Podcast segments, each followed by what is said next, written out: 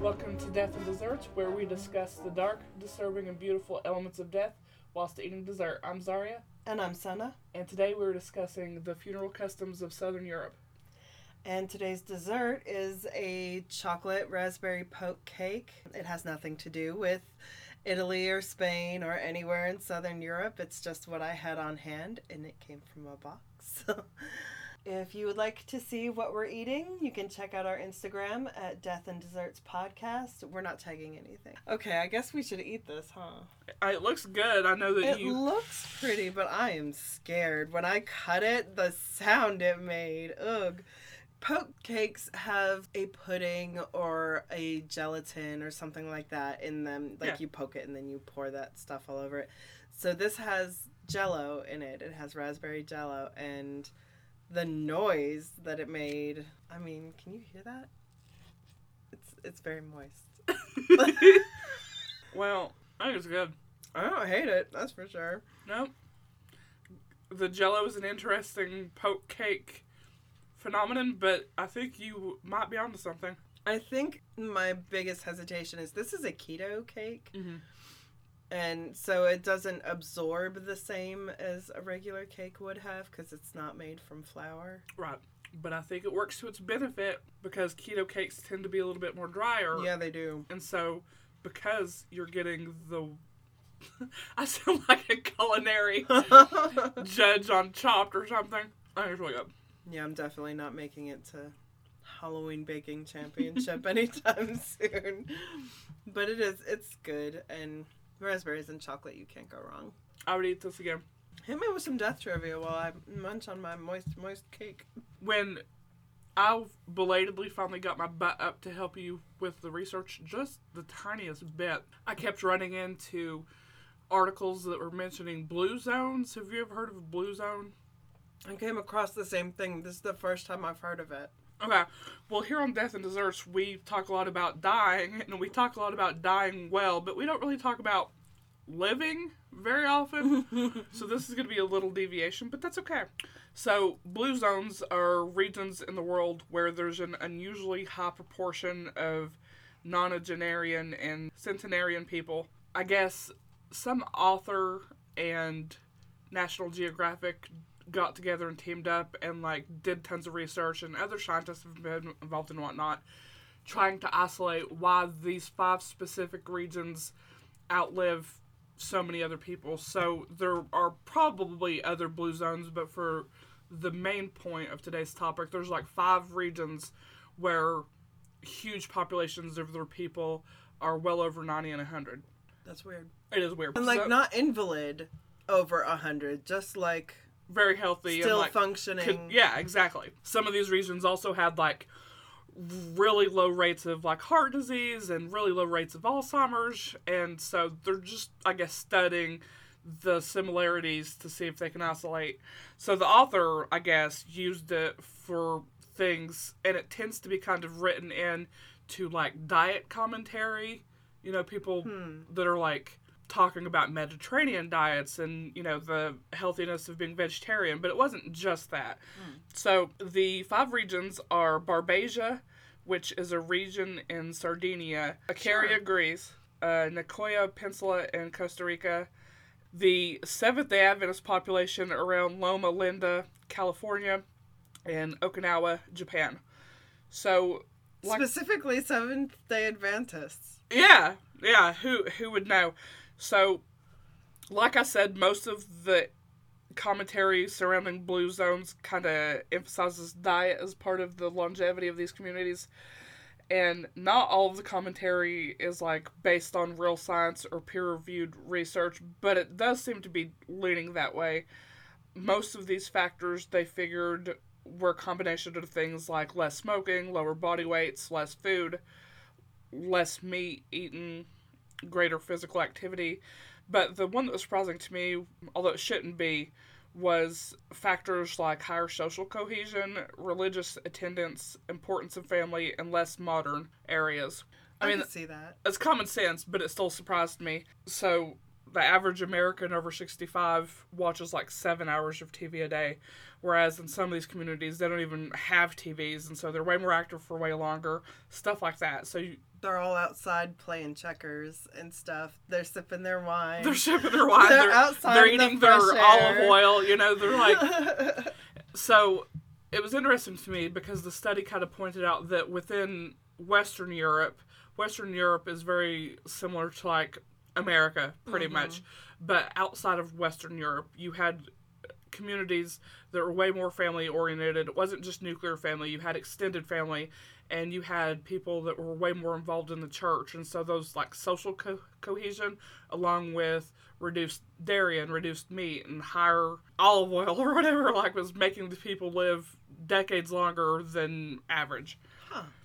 So I guess what I'm saying is if you want to live for longer than the majority of America, you're going to have to turn off your Netflix, make a community, eat less carbs, eat more healthy fats, ditch iron because that's a whole article, part of the article, which oh, was like eating too much iron can kill you or like reduce your livelihood. I don't know. As someone that's anemic, I can't even comprehend. Uh, right. And then like maybe go to church, but I'd rather die with like steak in one hand and my iPad in another. So and socialize? Are you kidding me? It just wouldn't happen. So there will be no z- blue zone in this household. Mm-mm. All right. Thank you for educating me on blue zones because when I was doing the research, I was like, what? How many are there? What is. But now you. There's probably a ton, but for the author's purposes, and I guess when they usually talk about blue zones, it's those five. Okay. Cool, cool. Speaking of some of those areas in Europe, we are going to Southern Europe today. And the first thing I learned is that there's like three microstate countries in Southern Europe that I had never even heard of. Oh, Like, I, I didn't know they existed, and I certainly didn't know that they were countries independent of the countries that they're in. Mm. And the first one is Andorra. Andorra is a Catalan speaking sovereign microstate bordering Spain and France. I didn't get population or anything like that like I did for the other ones. I should have done that. But because it's so small, wakes and funeral receptions are often held in a local hotel. really? Um, non religious funeral ceremonies are also performed there. But, you know, if you are religious, the ceremony itself is performed at the church or at the gravesite. Mhm. And then the the wake part is at a hotel, which I found really interesting. As in most Catholic countries, if you die in Andorra, you're given a Catholic funeral unless otherwise specified. And because it's so small, and and I've noticed this in most of the other countries as well, they have niche graves, which are basically the oven tombs in Mhm. New Orleans. Very similar, if not exactly the same. And there are restrictions on buying a niche tomb. Uh, you have to be Andorran Mm. if you want to buy it. And even then, there's a lot of restrictions, but anyone can rent one. Mm. So you don't have to be from Andorra or anything like that, or even a resident there to get a niche for six years is the lease. And then after that, your remains are placed in a common grave. Mm. And this practice is held throughout Spain and Italy. Like I've noticed it pretty much all over Southern Europe. So, I mean, they do the same thing in all the other cemeteries. I mean, nobody has a permanent resting place it seems like no. I guess because the countries are sm- so much smaller. yeah Yeah. and they have been very populated for a very long time Yeah. while i was looking i found a some local folklore that is very much about death the la dama davina is a powerful spirit that protects the country of Andorra from, I want to say, their southern gate has a giant tower, and I looked all over the place for her story. And everywhere that actually talked about it, that was in English that I could read, they were like, and we'll tell you the rest in the next post. And then there is no next post.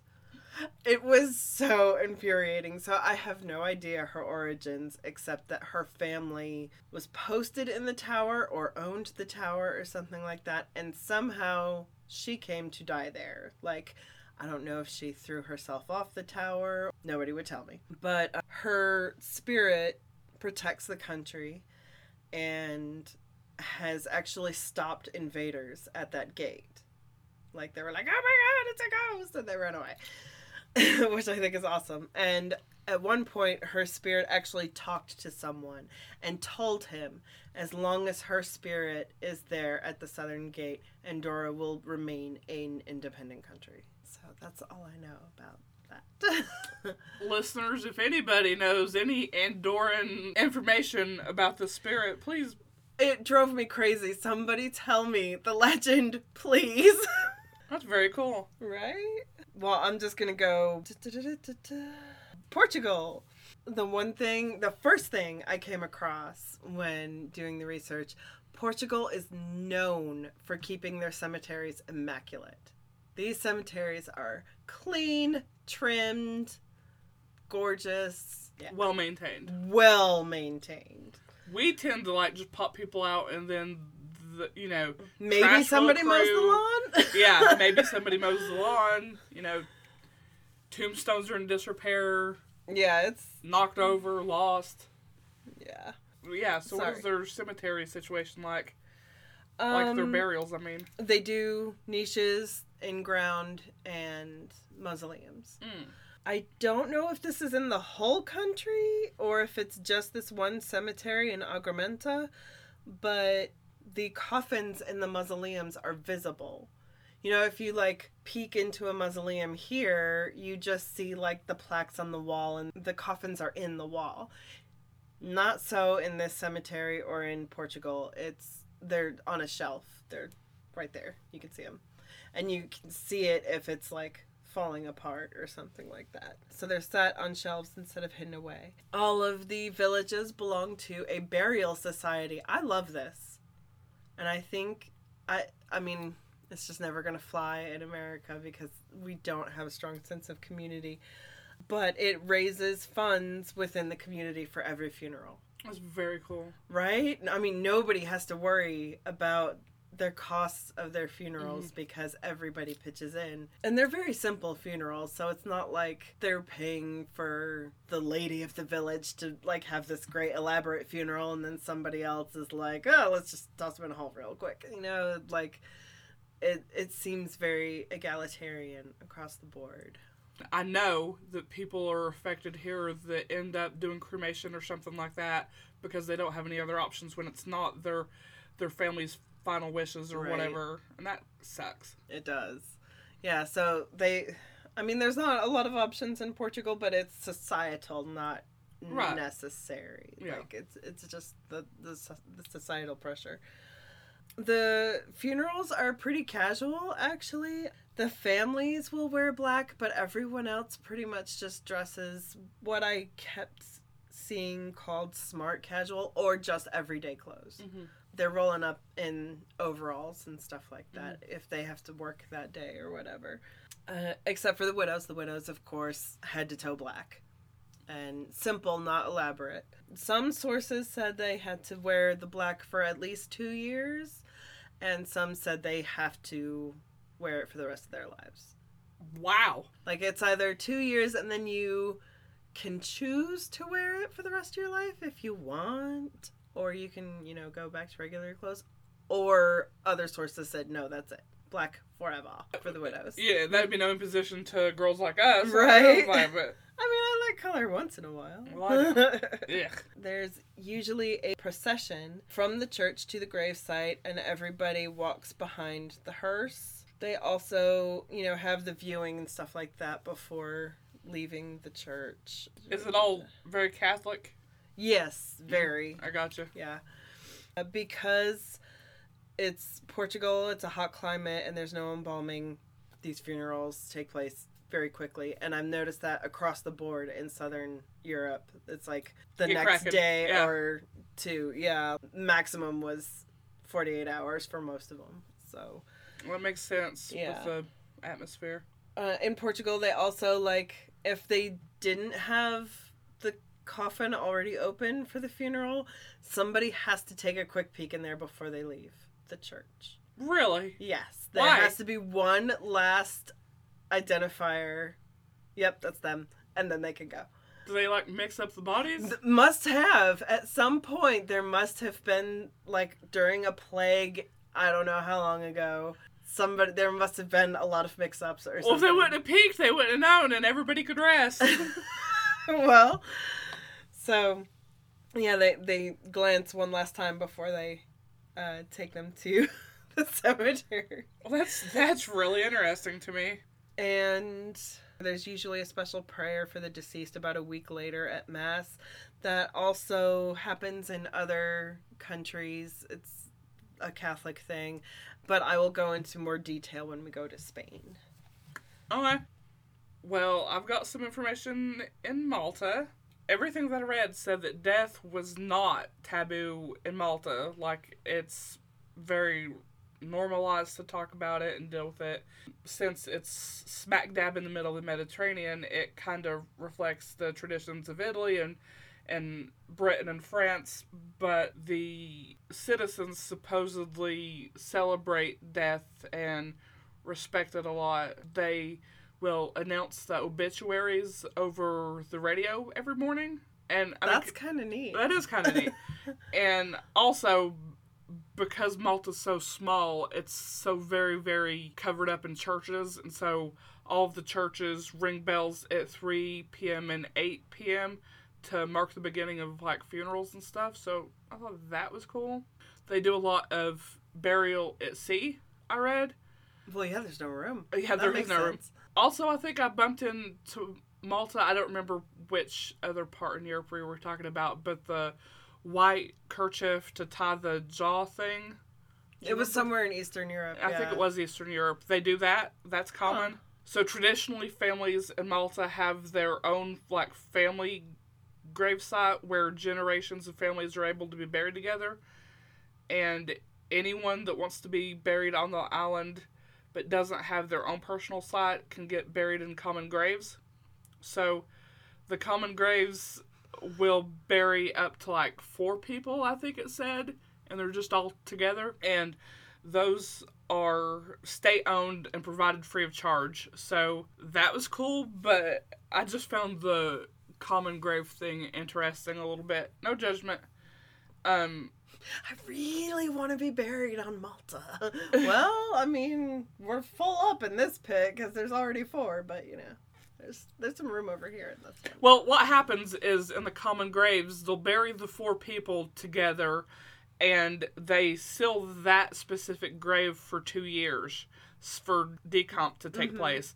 And at the end of two years, they dig them up and then reuse the common grave for the next four or whatever. Oh, okay, cool. I don't know what they do with the remains that have decomposed at that point, but They probably just leave it in there. yeah, probably. I mean, there's probably not a lot. If I mean, there's no coffins or anything, so Right. even the bones will decompose quickly. well, they they do the shrouding. I read, so yeah, is probably. Malta predominantly Muslim?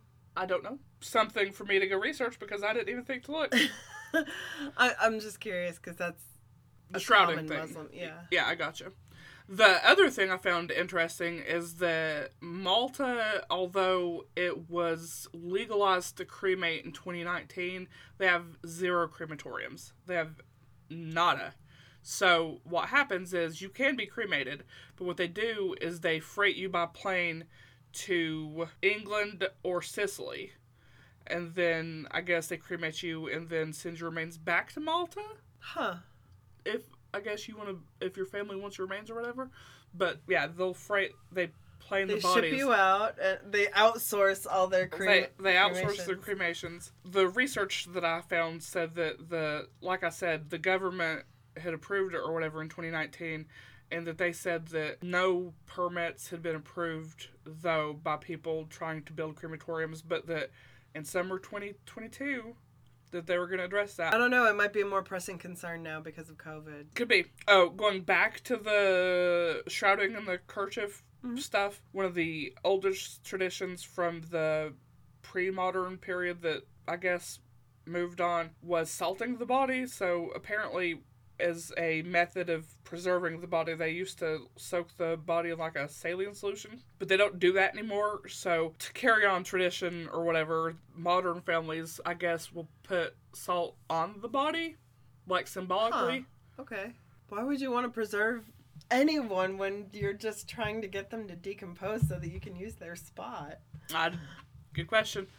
I wonder if it makes a difference if you're using one of the family grave sites that you know generations and generations Maybe get. so. I don't know. Also, mirroring the other parts of Europe that we had researched too, I read that they also, since the bodies were kept in the house before the funeral, will cover the mirrors and do all of that. So it said that they will cover or remove the mirrors from the home, and that they will take the furniture out of the room to prevent it from being tainted by the dead. Oh, okay. But it also said stuff like that it they will sometimes remove the knobs and knockers from the door and leave their door shut for several days. I don't know. Huh.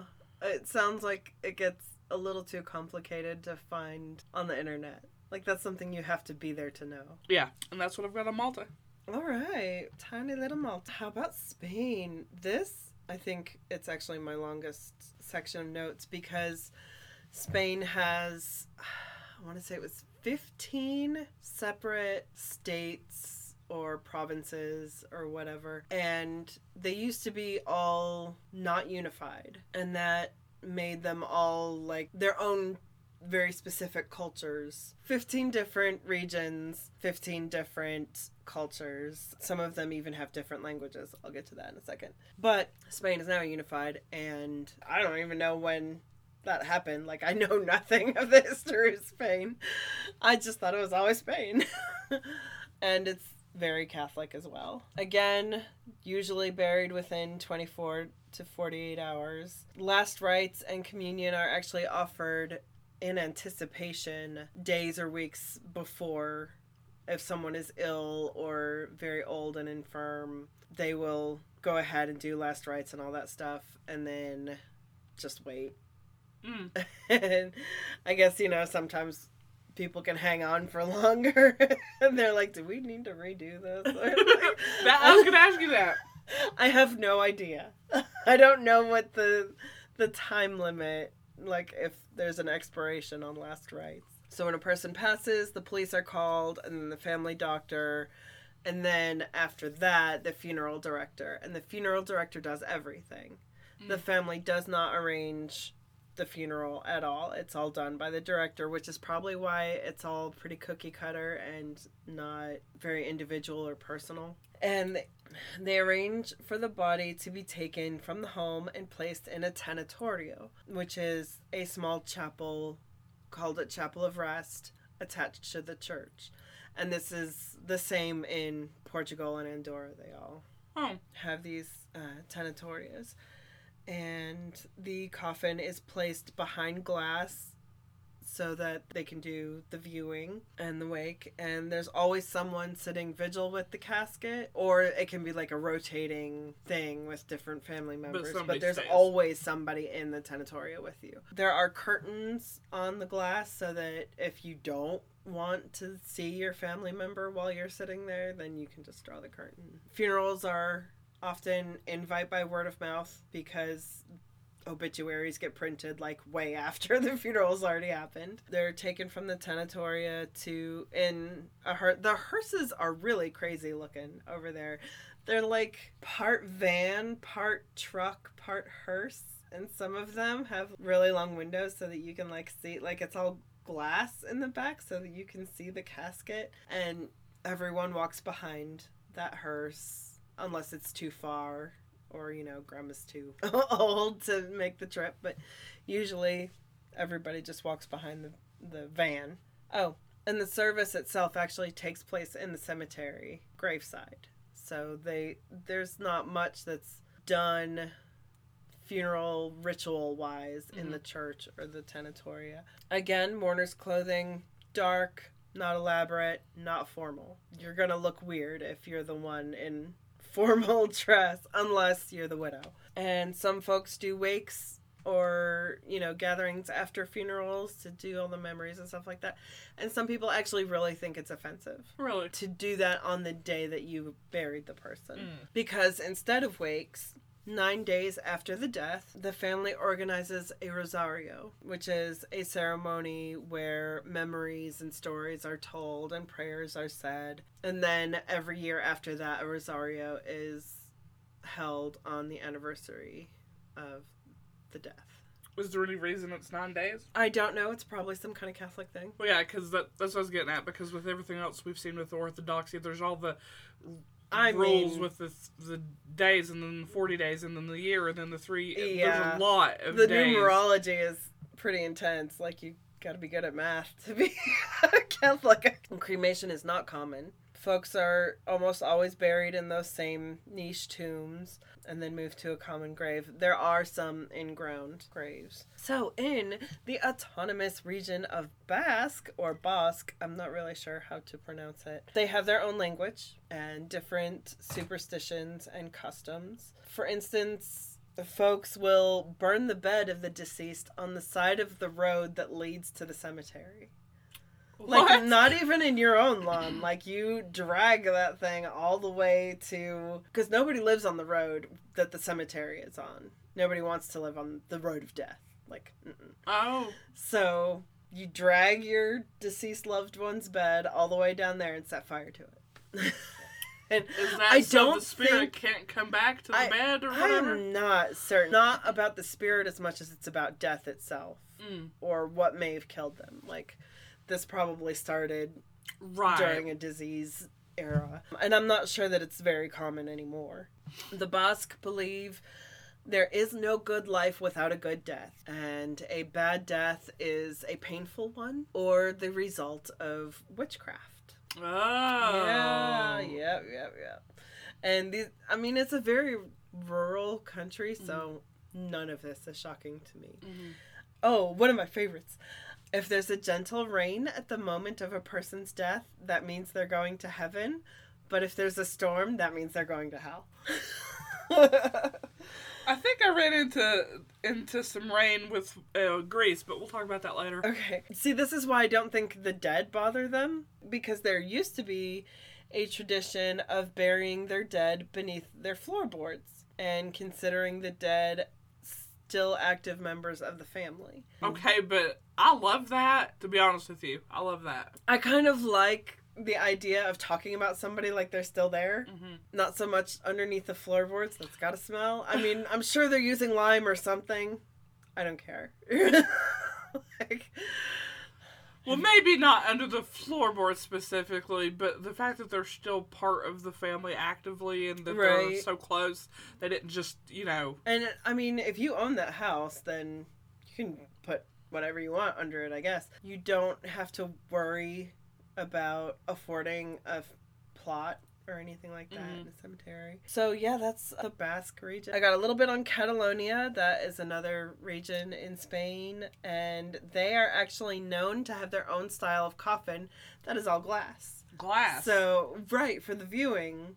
Oh. It- it- so, So- do they keep them in the glass? yeah.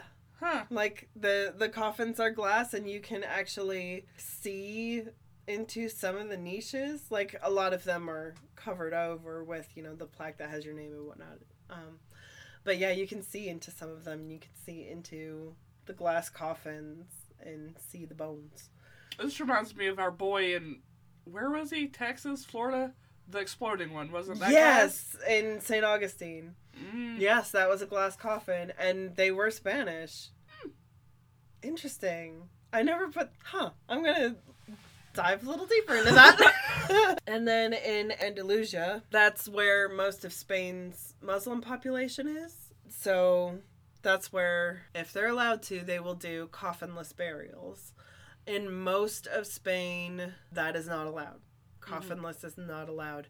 To the point where if they can't move their deceased to Andalusia to have a proper Muslim burial, they will drill holes into the coffins.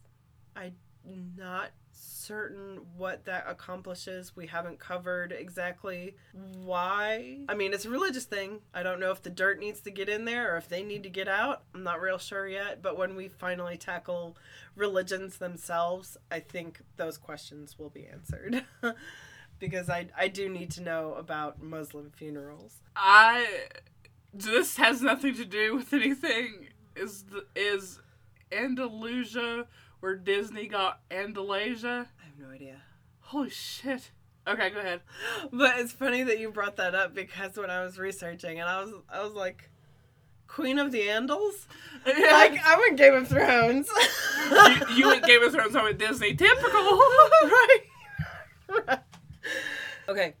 So they end up drilling holes in the coffins.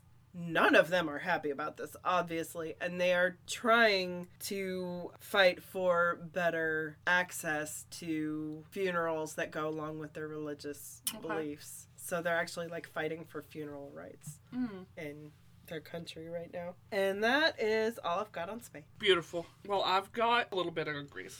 So with Greece, as is common with most of our research, we bump into the Orthodox traditions a lot. Mm-hmm. And so I am not going to talk that to death. So basically, Greek Orthodox is the same as Eastern Orthodox, or at least similar. a lot of it, especially with like Russian Orthodox, seems to be very similar. We'll start with a little bit of ancient Greece. So, in ancient Greece, women were highly involved in the funerals, and not only would they cleanse and dress the body, and they would be the ones to be putting coins under their tongues. In ancient Greece, priests and priestesses weren't allowed to enter the house of the dead or attend the funeral rites. Hmm. In ancient Greece, I guess they believed that death was like spiritually polluting and they didn't want their priests and priestesses to be tainted because those people were closer to the gods and they believed that death could like even sicken the gods. So Huh. Death is all powerful. death is all powerful. It's true. Death is gonna get everybody. As as facts. In the ancient Greek temples, they even had inscriptions warning that people that had recently had contact with the dead weren't welcome to enter. So you had to have a good chunk of time for your like death rite cooties to like dissipate.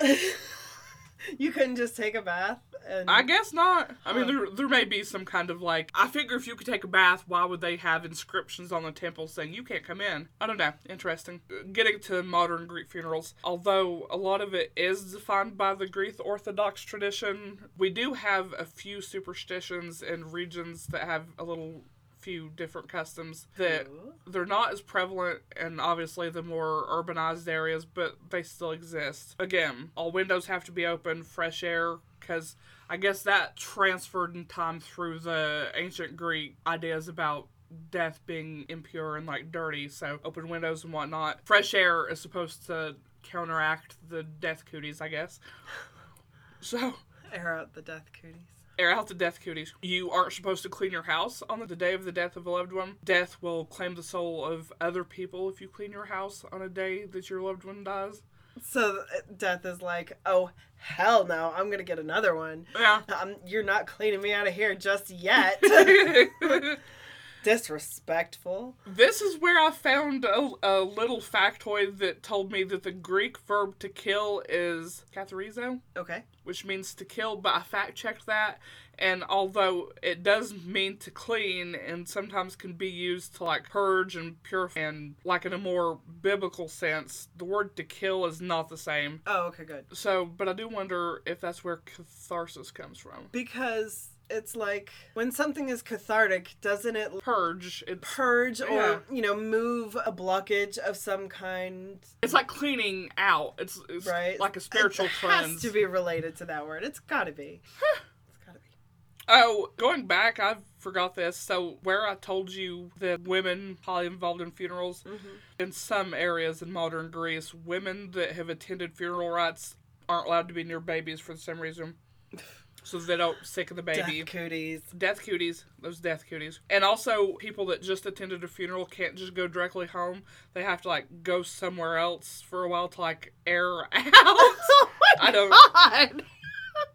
Funeral cooties? And this is all still ancient Greece, right? No, some of this stuff still It's happens still- in the more rural areas, I'm told. Okay. They take their death cooties very seriously.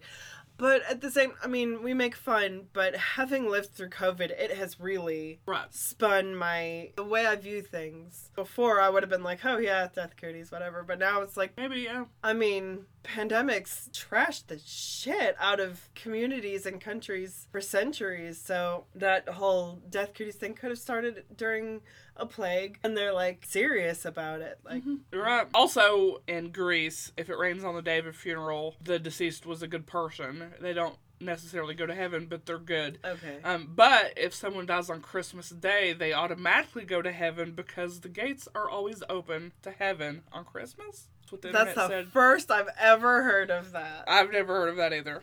Wow.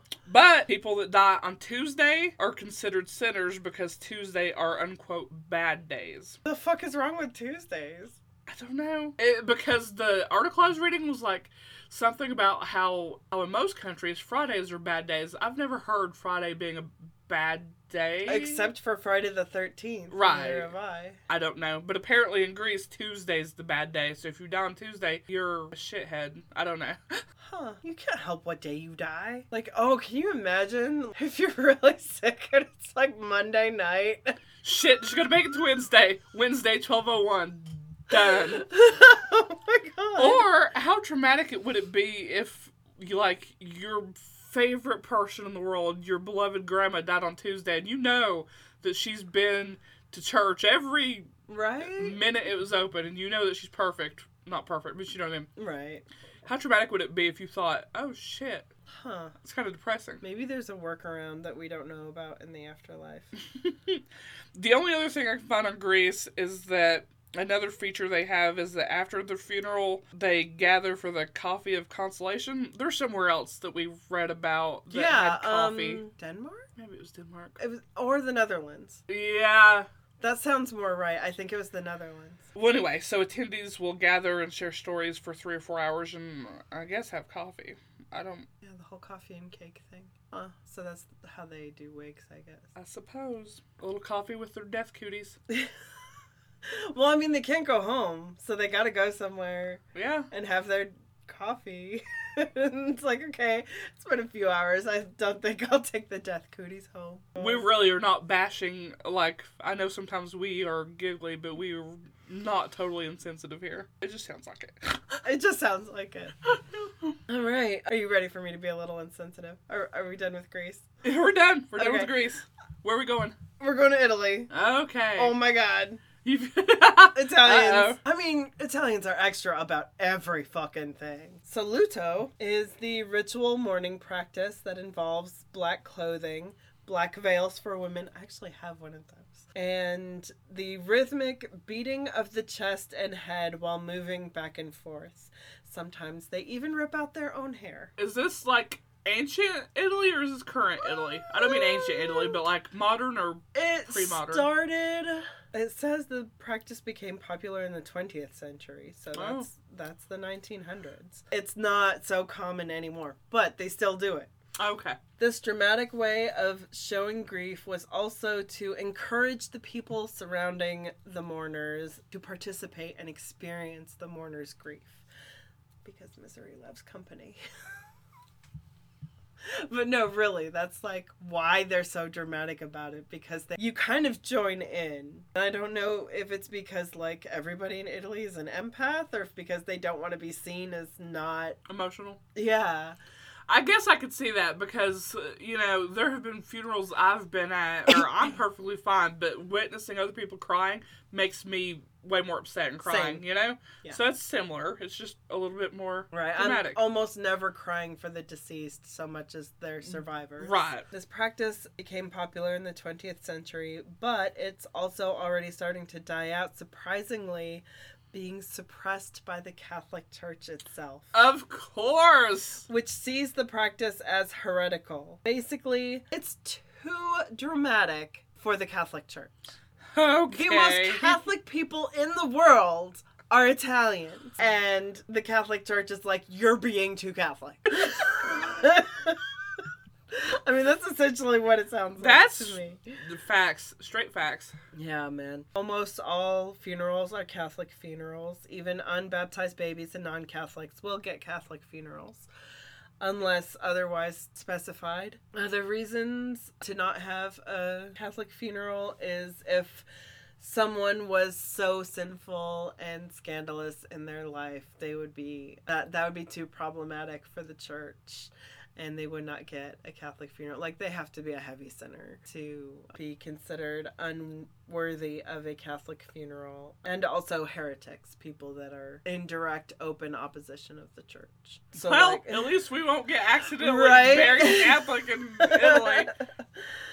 You can be cremated. Like there have been new rules on this. I don't remember which pope, like the current one or the guy before him, said that cremation was actually acceptable, but it still makes them cringe really bad, so they don't do a lot of cremation in Italy. And even if you do, you cannot keep or scatter the ashes, they have to be housed in a mausoleum or a columbarium. I'll never understand that. And otherwise, Italy is just so damn Catholic that I couldn't right. find a whole lot. So it's actually pretty short. Come on, Italy. We were rooting for you in your dramatic cuts. In Italy is San Marino. And it's one of the little independent city state deals tiny landlocked Italy locked country in the Apennine Mountains when San Marino offered refuge to many Italians being persecuted for trying to unify the Kingdom of Italy. They also offered refuge. They were so thankful that afterwards, when Italy was unified and that whole deal was over, then they signed a treaty of friendship with San Marino and allowed to them to keep their independence mm. because. San Marino wouldn't acknowledge Italy anyway. So yeah, they got to stay say their own thing. They are the oldest republic in the world. The oldest still running republic in the world. I didn't know that. right? Unfortunately, in 2020, they had the highest death rate per capita in the world because of COVID. They're a little isolated mountain town. Well, I mean, it's more than town. It hit them hard and it hit them bad to the point where um, when the EU was so slow getting out vaccines to the rest of Europe, San Marino was actually like, yo, Russia, you got that Sputnik vaccine? And yeah, so they got their vaccines from Russia because it was so bad. Wow. Which is kind of interesting because Russia actually released or published a list of countries that they consider unfriendly to Russia and San Marino's on the list. well, but they gave them vaccines. I don't know. Pretty much all funerals, Catholic, Catholic, Catholic. Right. And even though they don't recognize the political powers of the Vatican and the Pope and stuff like that, they still recognize him as a spiritual authority. And there are eight cemeteries in the entire country. I actually could count them on Google Maps. It's amazing. Well, how big? Like how I mean, it is not big at all. like I can't remember. It's still bigger than Vatican City, which is very, very tiny. I mean, it was like probably the size of New York City, maybe. Hmm. And it had like three towns, eight cemeteries, and I could count all of them. and they have niche tombs, ingrown graves, and mausoleums. So that's Little San Marino. The Vatican was surprisingly interesting, considering it is tiny as fuck and the seat of Catholicism. This first bullet, I just like copied and pasted from the article that I was reading. Encircled by a two mile border with Italy, Vatican City is an independent city state that covers just over a hundred acres, making it one eighth the size of New York's Central Park. Not one eighth the size of New York City itself, just Central Park. I had no you idea. You could fit Vatican City in the park. And the whole thing is walled off. I think I already said that. Though. The Vatican mints its own euros, prints its own stamps, issues passports, license plates, operates media outlets, and has its own flag and anthem. The only thing it doesn't have is taxation, which I find hilarious because, you know, it's the Vatican. I see you, I hear you. Museum admission fees stamps and souvenir sales generate the Vatican's revenue so they don't have to tax the 806 residents of the city. so yeah, there's the Holy See is what it's called and there's only 806 residents there and many of the people that are actually considered residents actually live abroad which could mean they live down the street in Rome these include various members of the clergy, the Swiss Guard, and other various people that work in Vatican City. There are only 13 families that live there, including the papal gardener and his wife and children, and the head electrician and his wife and children. In fact, recently one of his daughters got married and she had to move out because she was no longer allowed to live in Vatican City. And no one is allowed to live in Vatican City after they've retired from their service. So the Swiss Guard, I think you can serve 40 years or you retire at 40. I don't remember which it was. But everybody that works for the Swiss Guard, when they retire, they have to bounce, and so does their family. There are no hospitals in Vatican City, so no one is born there. They also don't have a death rate. They have no birth rate, they have no death rate because there's no hospital, so they never like unless they die in their bed at home, they don't die in Vatican City. So like the last person to die there was the Pope. so what if they do die in? I mean, I know there's only 13 families and 800 people. Uh, then their death rate goes up for a minute and then it goes back down the next year when nobody dies. yeah. Ironically, it actually has the highest crime rate per capita, and it's not because of the residents, it's because of all the tourists that come in and pickpocket and mug and do all the things to the other tourists that are there. And yeah. That's dark. so like yeah, people like from surrounding Rome will come into basically in order to get in Vatican City you have to buy a ticket and you have to meet their dress code. And as long as you meet their dress code and you have a ticket and you're not like a known heretic you're allowed in Vatican City. So these tourists and people that live in Rome you know they buy a ticket for the day and they hang out and pickpockets from all the like American tourists stuff like that. Like it's bad to the point where the Vatican's website has warnings about pickpockets and stuff like that. Jeez. Luckily, most of it's not a violent crime. Like they're not going to kill you if you, they can't get your purse or something. And only one case of murder I could find, and it was in 1998. It very famous, but they suppressed as much as they possibly could about the information of this case, of course. But in 1998, a young Swiss guard murdered his unit commander, Alois Estermann, and his wife, Gladys Meza Romero, and then completed suicide himself after killing them. Mm. But aside from those three deaths, no deaths. No deaths except for Pope John Paul. But the way the Catholic Church hides things, there could be. I mean, whole... right? They could be. They really could be a little bit of ancient history. St. Peter's Basilica is built on top of a pagan necropolis from the ancient Roman times. Not Caligula, the other one with the fiddle. Nero, that's him. He actually crucified St. Peter and then buried him in a shallow grave on the Vatican Hill. So they think St. Peter's Basilica is buried on top of his grave. And there's like catacombs and stuff like that underneath the basilica that has been there since ancient times. And on St. Peter's Basilica is the Door of the Dead, which was sculpted by Giacomo Manzu in 1964. It's made of 10 bronze panels depicting the meaning of Christian death and is on the leftmost side of the narthex of St. Peter's Basilica. It was traditionally used for an exit during funerals, so even though you're not dying in the Vatican City, your funeral can be held there because it's St. Peter's Basilica. mm. Like if you were any important person in Catholicism, that's where your funeral was. Some of the panels depict the deaths of Mary, Jesus, a couple popes, a couple saints, and Abel. It also has depictions of grapevines and wheat, which symbolize the wine and bread of the Eucharist. And my favorite part, there's animals on it. And also depicts a blackbird, a dormouse, a hedgehog, an owl, a tortoise, and a raven. I need to know why there's a tortoise. I know that we covered flighted death omens. Now we have to do terrestrial death omens. Right. I need to know what's up with that. The dormouse, the hedgehog, and the tortoise. Do they represent death in I I gotta know. You- We have to know because we've got the owl and the raven and the blackbird, and they do. Yep. So the dormouse I'm and the hedgehog. and the Dying to know why they're on there. Huh. So yeah.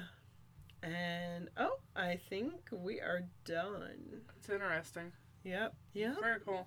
Shoo. That was a lot. That was a lot. We're a little bit out of practice. We've had a little brief hiatus while we were Yeah. sick and dealing with life, and, Yep. Yeah, you got a new job and then you got sick. and then you got COVID. I, mean, I got you- fucking COVID. Fucking finally. I hated it.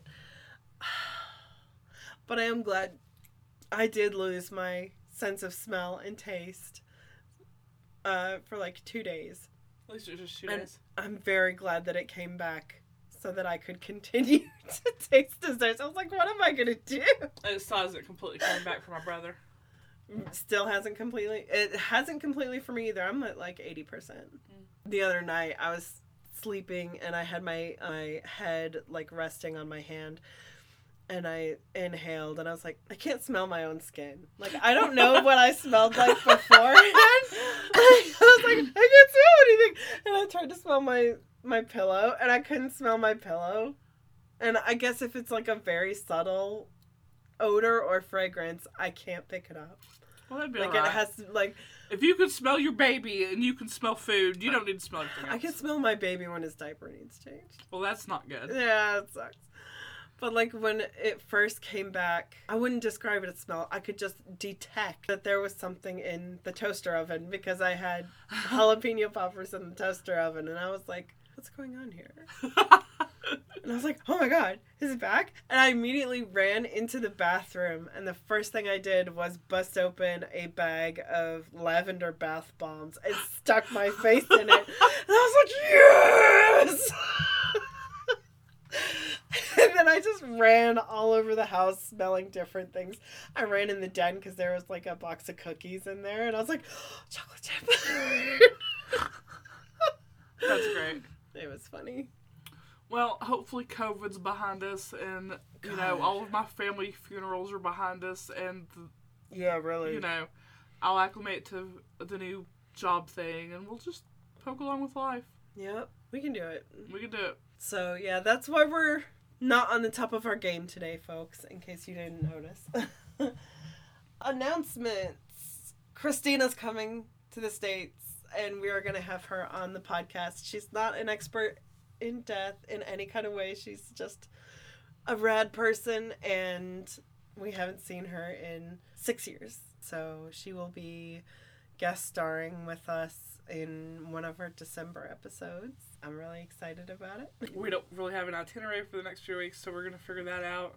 Yeah, we do need to re redo our schedule completely because this fall has just really taken it out from under us. All artwork and editing is done by Zaria. Research was done by both of us. Dessert was done by me And amazing. Thanks. And King Arthur Flour. As always, you can find us on Instagram at Death and Desserts Podcast. On Twitter, we never had a blue check. We're definitely not paying for one. At Death underscore Desserts. On TikTok at Death and Desserts. And Facebook at Death and Desserts Podcast. All our links, including our website, which I haven't even glanced at in like months. Nobody else has either. Don't worry. right? Are available on our Instagram bio. I will be posting some photos of some of these cemeteries because they were fascinating. Like the ones in Andorra, just a wall of niche graves in the mountain. That's all it is. if you could find a picture of that hearse van thing you were Oh, I do. I have one. Yeah, Post that. I want to see it. I absolutely will. Sweet. Join us in two weeks when we will be discussing who knows what and eating. Who knows what? Uh, yeah, no idea. It'll be a surprise. Just, just show up. and remember, life is short. Have dessert.